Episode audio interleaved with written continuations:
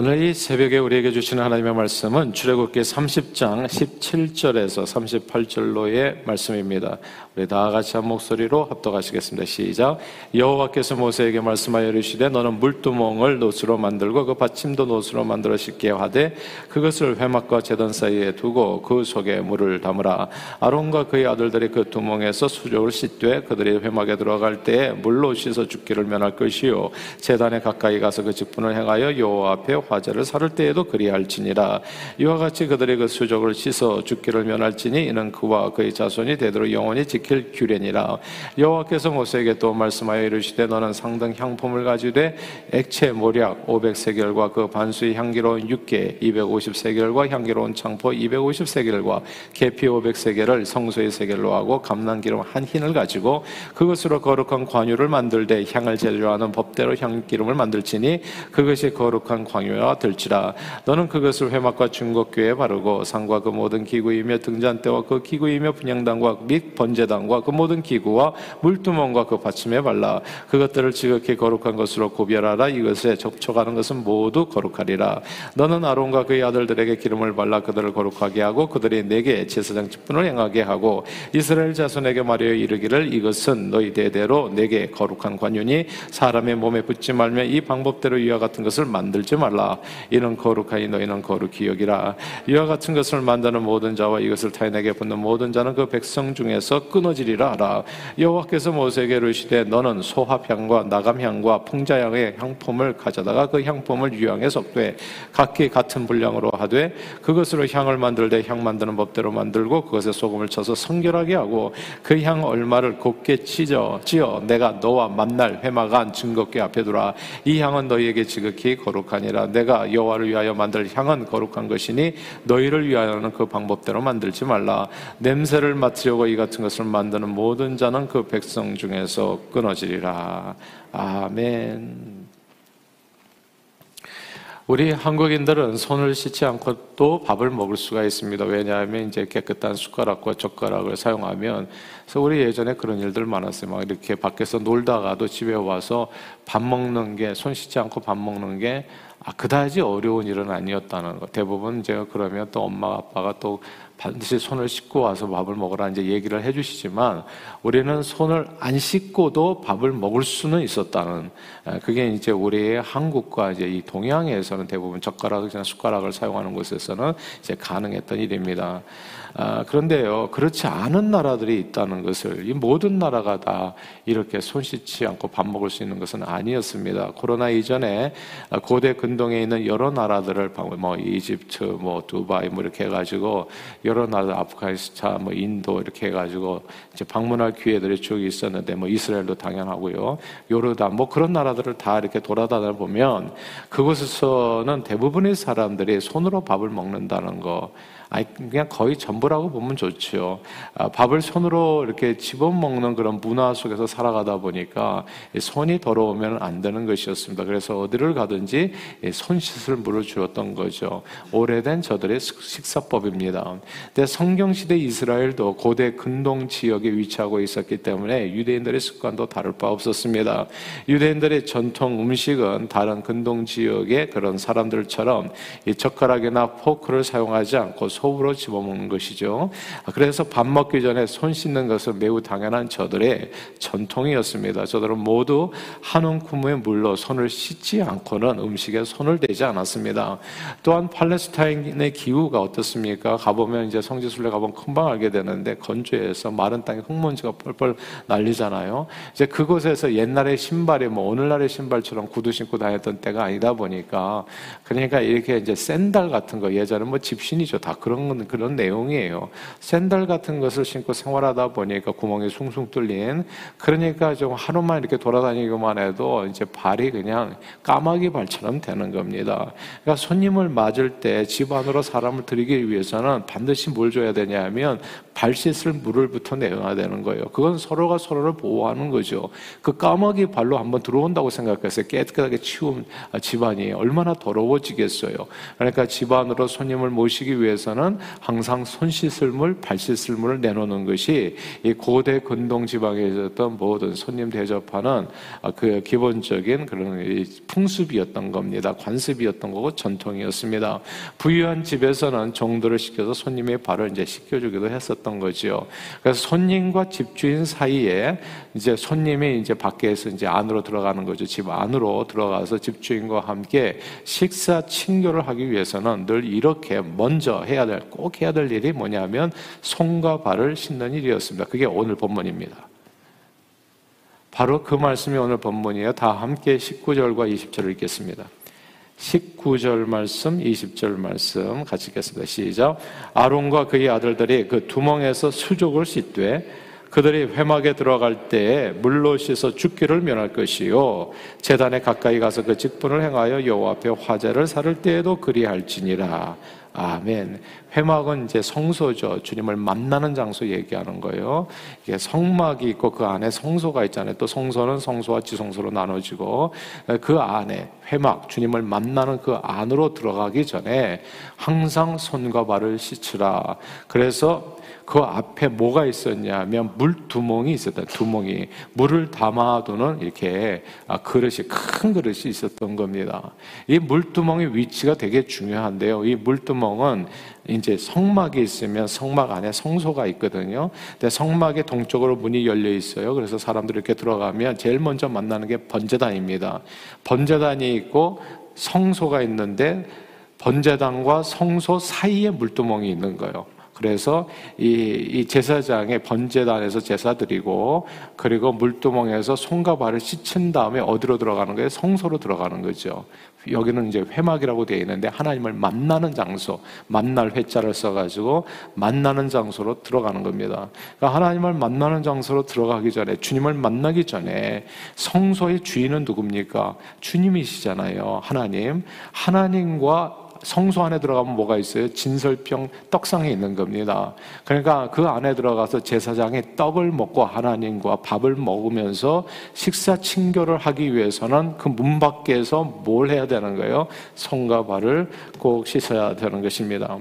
만약 제사장이 흙먼지 가득한 발을 하고 성소에 들어가면 그 안이 어떻게 되겠어요? 시꺼매지지 않겠어요? 더럽혀지는 것은 당연한 일이요. 손을 씻지 않고 성소에 들어가면 진설병 떡상에 있는 떡에 손을 댈 수도 없는 겁니다. 성소의 주인이신 하나님과 신령한 교제를 할 수는 없겠지요. 아, 그래서 아무리 바빠도 제사장은 물두멍에서 자신의 손과 발을 깨끗이 씻은 후에야 비로소 성소 안에 들어가 주님과 함께 먹고 마시며 교제할 수 있었던 겁니다. 그러나 물두멍에 손과 발을 씻는 행위는 단순히 성소에 들어가서 진설병 먹기 위함은 아니었습니다. 이게 의미가 큰 의미가 있는 거죠. 왜 하나님께서는 물두멍을 주셔서 거기서 항상 제사장으로 하여금 손과 발을 씻게 하셨을까요? 이게 유대인들에게 있어서 손과 발을 씻는 행위는 단순히 식사 친교를 위해서 스스로를 정결케 하는 그 이상의 의미가 있었습니다. 유대인들은 밥 먹기 전에도 손을 씻었지만 자신의 무죄함을 드러내기 원할 때에도 손을 씻었습니다. 살인범이 드러나지 않은 사건인 경우에 시체에서 가장 가까운 성읍의 장로들 사람들은 자기 성읍 주인, 주민들이 이 시체와 아무 상관이 없습니다. 우리는 무죄합니다 라고 하는 것을 증명하기 위해서는 손을 씻어야 됐습니다. 신명기 21장 6절에 나오는 이야기인데요. 그 피살된 곳에서 제일 가까운 성읍의 모든 장로들은 그 골짜기에서 목을 꺾은 암송아지 위에 손을 씻으라. 그러니까 손을 씻는다는 게 우리는 이, 어, 이 사람이 흘린 피하고는 우리는 상관이 없습니다. 우리는 죄가 없습니다. 라고 하는 의미에서 손을 씻었다는 거죠. 빌라도 총독 역시 예수님의 죽음에 자기는 아무 잘못이 없다. 나는 아무 상관이 없다는 의미에서 물을 가져다가 손을 씻으며 나는 이 피에 대해서 책임이 없다고 선 선포했습니다.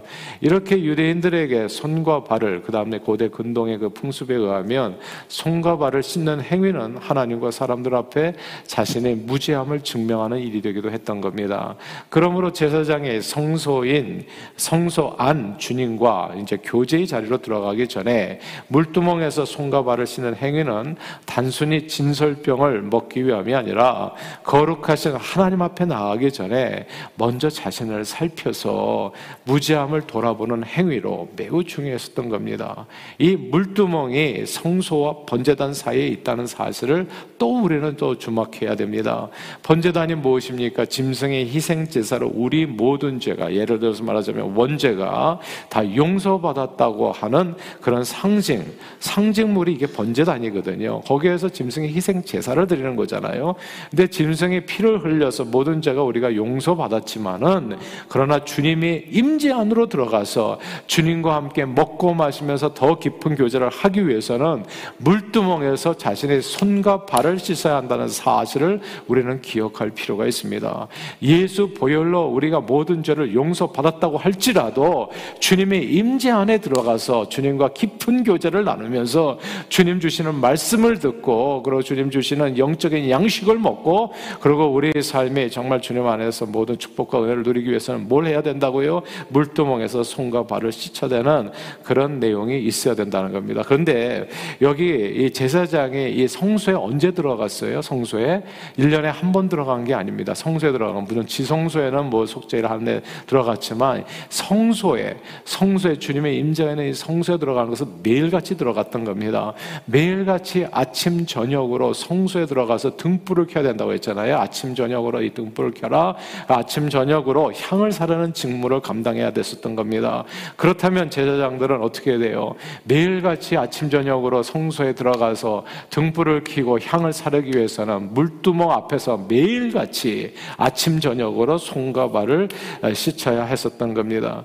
저와 여러분 우리가 비록 예수 십자가 희생 제사죠. 이게 sacrificial offering. 예수님께서 십자가에 자신의 삶을 들여서 우리 온몸이 깨끗하게 되었다고는 하지만 손과 발은 어쩌습니까, 여러분? 일상 속에서 우리는 항상 더럽혀질 수 있는 거예요. 참으로 털어서 먼지 안 나는 사람 없다고 이 흙먼지 가득한 이 세상에서 살면서 손과 발이 더럽혀지지 않을 수는 없는 겁니다.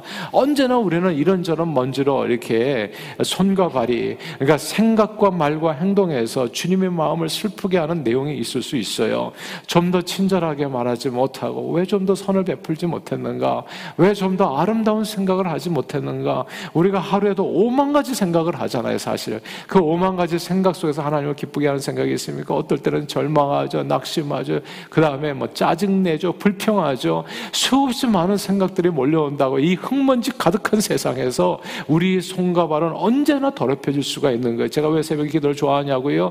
이 시간에 나와서 우리는 터는 시간이거든요. 깨끗이 주님 앞에 임재 안에 들어가기 위해서 깨끗이 물두멍에게 우리의 삶을 이렇게 깨끗이 한번 돌아보면서 씻으면서 주님의 임재 안에 들어가서 주님께서 주시는 신령한 양식을 먹고 그 다음에 주님께서 주시는 은혜를 힘입어서 오늘도 하루 심차게 시작하기 위해서 오늘 우리는 왕 같은 제사장으로 주님 앞에 나와서 이 예배를 드리고 있는 거거든요.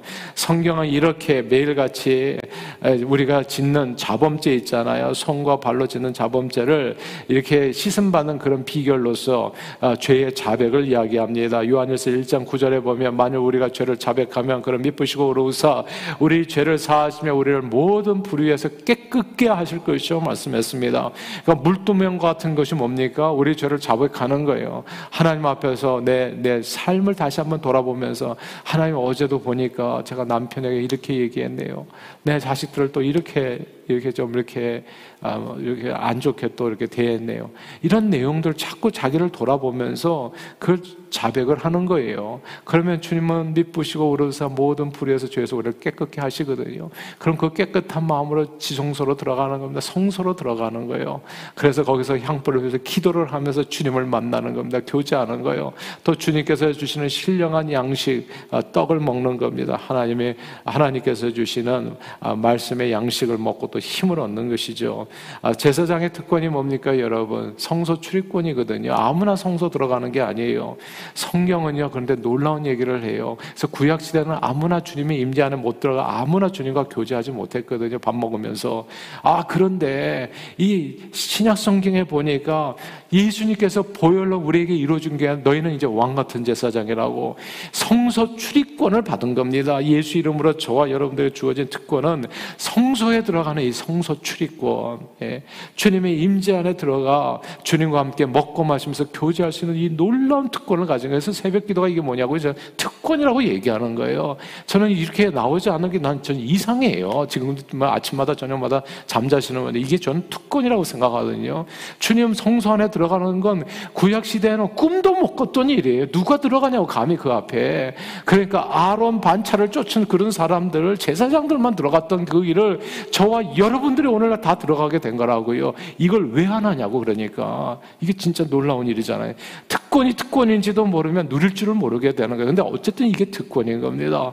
우리는 주님 앞에 나아오는 거예요. 그러나 주님 앞에 나아올 때 꼭 기억해야 될 게 뭐냐 하면 죄를 자백하고 물두멍에서 자기 손과 발을 씻고 그 다음에 들어가서 주님과 먹고 마시는 거.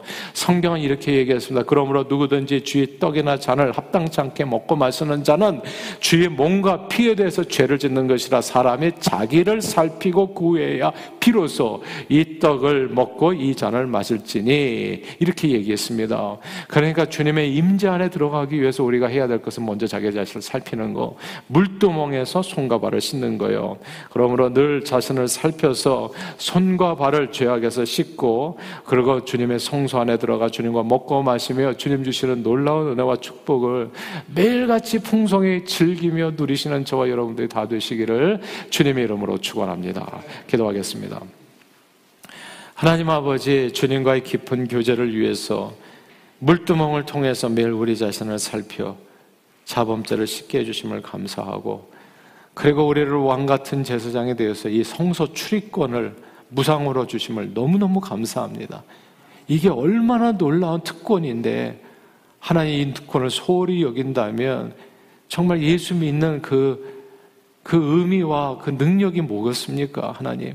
그러나 우리는 이 새벽에 그걸 깨닫고 주님 앞에 나와서 물두멍에서 우리를 씻고 주님의 성소로 들어갑니다. 오늘 이 아침에 주님 앞에 올려드리는 우리 향불, 그러니까 우리의 기도는 정말 쉬운 자에서 다 응답되어짐을 믿습니다.